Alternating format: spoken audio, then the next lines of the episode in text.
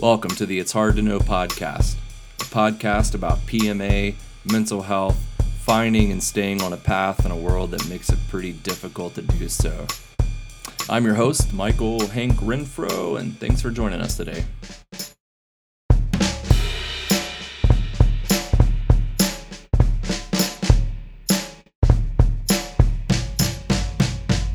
We are two weeks removed from the tragic and brutal murder of George Floyd by a Minneapolis police officer who had a long history of complaints of use of force and brutality. Three other police officers stood by and did nothing, all over an alleged $20 bill that was counterfeit. $20, the value of a human life. The officer who murdered George Floyd, whose name I don't even care to say, we all know it, kneeled on his neck for almost nine minutes as the life escaped Mr. Floyd's body.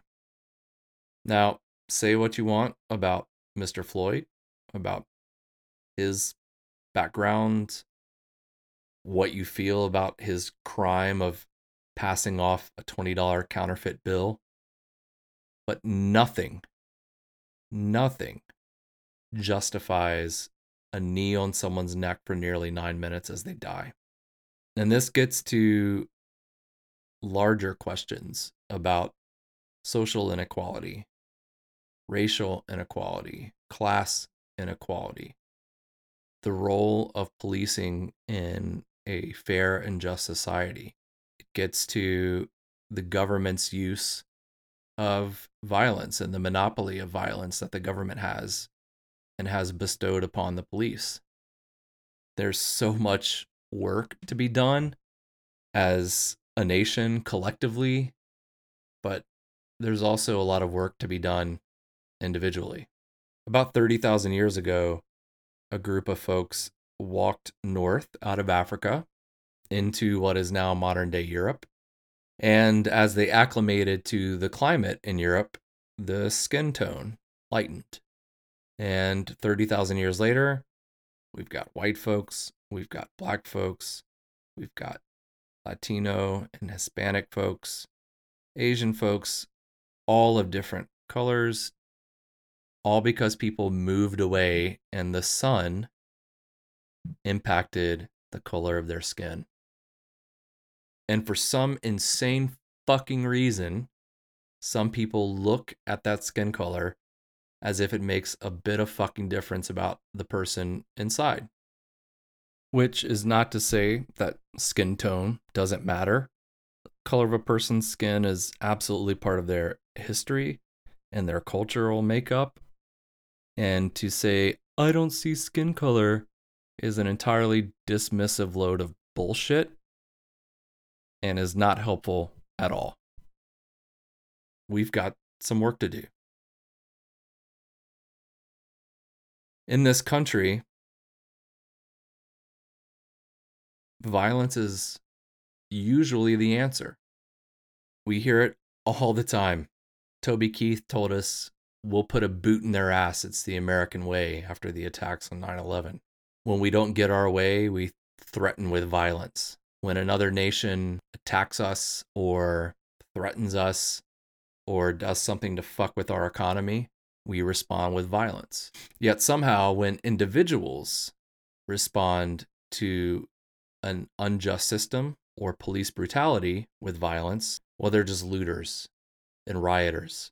And we can have an argument about the use of violence and our over reliance on violence.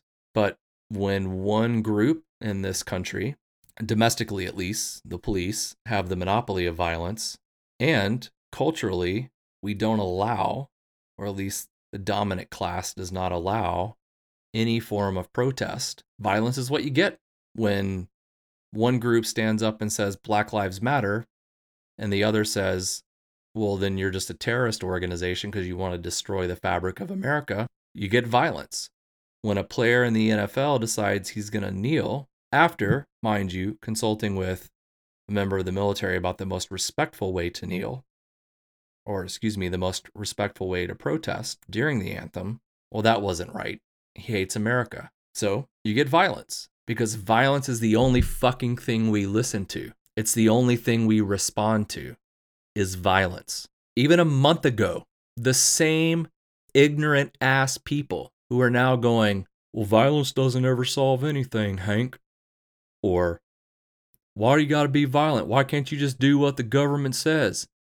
Or, police said curfew was at 7. If you're out at 7.05, you get what you get. Too bad if you get tear gassed. Are the same assholes that stormed the capitol of several states and said, We won't wear our masks and go to Applebee's or Dollar General. There is a large portion of this country who has no moral or ethical consistency whatsoever. And at the end of the day, it all boils down to their power collectively as a group, white men mostly, and their power individually. But when it's the others, watch out, do what the cops say, be good, get in line. Not only is violence the only thing that we hear, violence is one of the few things we collectively care about. We care about violence, we care about money, we care about propping up the economy, we care about property far more than we care about people. Stores didn't close during the pandemic to protect workers, but a lot of places were really quick to close, even when the protests were nowhere near them. Violence is a uniquely American response. Don't take it from me, take it from the president. When the looting starts, the shooting starts. I'd like to read a quote by a scholar who's written extensively about looting. Quote, While no one condones looting, on the other hand, one can understand the pent up feelings that may result from decades of repression and people who have had members of their family killed by that regime for them to be taking their feelings out on that regime. And I don't think there's anyone in those pictures who wouldn't accept it as part of the price of getting from a repressed regime to freedom. Now, I know academia and scholars, typically left wing. Oh, wait, that's actually a quote by Secretary of Defense Don Rumsfeld after the fall of Baghdad in 2003. I remember several years ago members of the NYPD having a counter protest wearing shirts that say, I can breathe. Violence is a uniquely American language. So you don't get to be surprised when protesters who tried peaceful protest, who tried to engage people through Black Lives Matter and were shut down every step of the way, resort to violence. So uh, you can, of course, be opposed to violence. I'm opposed to violence. I'm opposed to the death penalty. I'm opposed to police brutality. I'm opposed to any sort of physical violence. But I understand that violence is the language of the oppressed when everything else has been exhausted. So while I'm not pro violence, I understand it. I get it. Let's talk about some common refrains that I'm hearing and you're hearing from primarily white people. First, look at the look at the looters and what are they accomplishing? Well, what they're accomplishing is putting conversations around police brutality, around systemic inequality at the front of the national debate. Several cities have already talked about defunding the police, and I've got a whole episode on that coming next week. So, what are they accomplishing? Making people listen. They accomplished getting the four police officers in Minneapolis arrested they accomplished getting their charges elevated. So it sucks that it took violence to make that happen, but it sucks even more that it took four fucking days for the Minneapolis Police Department to arrest their own.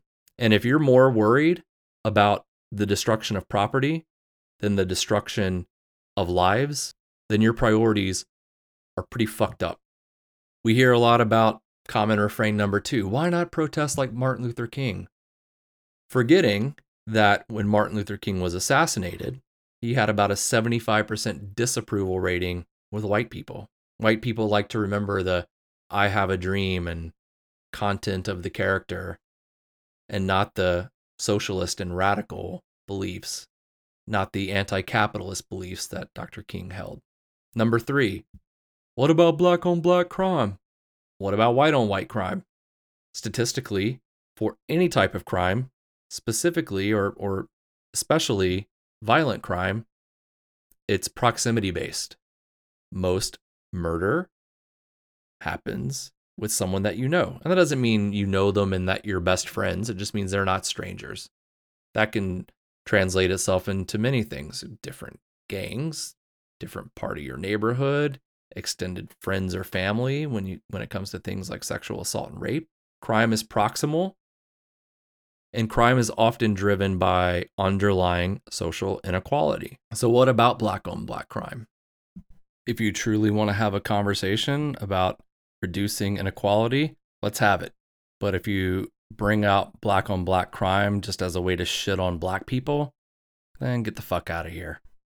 And further, this isn't about black on black crime or even white on white crime. It's about one organization in this country that holds the power, that has the monopoly on violence, and can use it against a group of people. And when that group of people protest peacefully, they're told to sit down and shut the fuck up. Next refrain Do we really have to tear down all the Confederate statues? Yes, fuck them. Yeah, they're trash. The Confederacy was traitorous. It existed to defend landholders. And I know not every Confederate soldier was a slaveholder. Many of them were poor, never owned a slave, their families didn't own a slave. But that's not who the statues are for. The statues are for the generals and the leaders of the Confederacy who fought an armed rebellion against the United States that you claim to love. So, yeah, tear them down. Well, we can't erase our history. It's not erasing our history. I know a fuck ton about Hitler, and so do a lot of other people, and there aren't Hitler statues anywhere. The next two are really destructive because on their face, they sound benign. The first is all lives matter. And you're right. All lives do matter, no doubt. But that's a really shitty response to Black Lives Matter because Black lives are the ones that are disproportionately targeted by the police, by the state. But that's not the discussion that we're having here. When you say all lives matter, that would be like after the Boston Marathon bombing, when Boston said, Boston strong. And you were in your city and you said, Well, my city's strong too. What about my city? Great. But the focus is on Boston.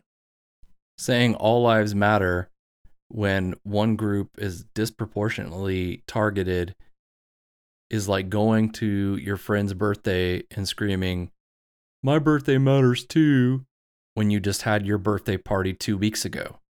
Saying Black Lives Matter doesn't mean that your life doesn't matter. It's not a zero fucking sum game. And the last is, oh, I don't have white privilege. I pulled myself up by my bootstraps. Okay. You had bootstraps. That's great.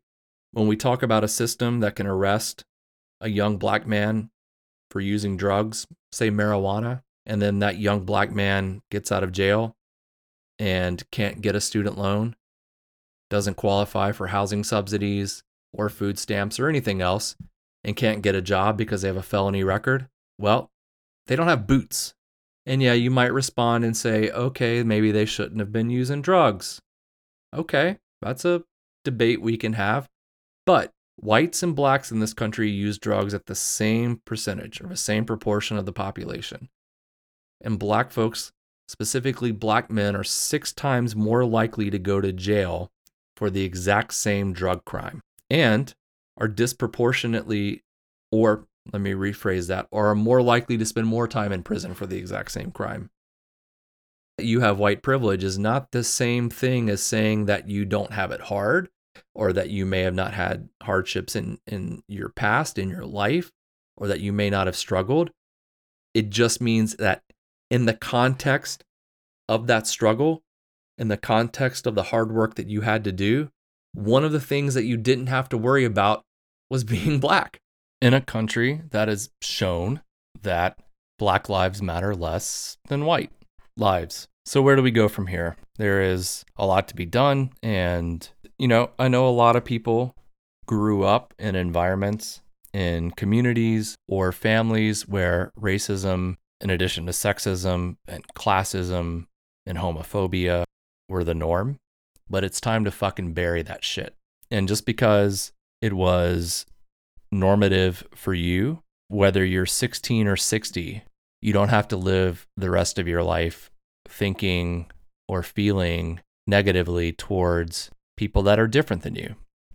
And if you choose to continue to think and feel that way, well, then you can choose to be a piece of shit. And that's your choice. It shows a complete lack of personal responsibility. But if you need to blame others to make yourself feel better and shit on others to make yourself feel better, then hey. But you're making it pretty fucking difficult for yourself because the world is changing around you. And if you instill that shit into your children, you're making it pretty fucking difficult for them because the world that they're going to live in is much different than the world that you're living in now. So, choice is yours. Well, how can you call me a piece of shit when you're supposed to be the tolerant one?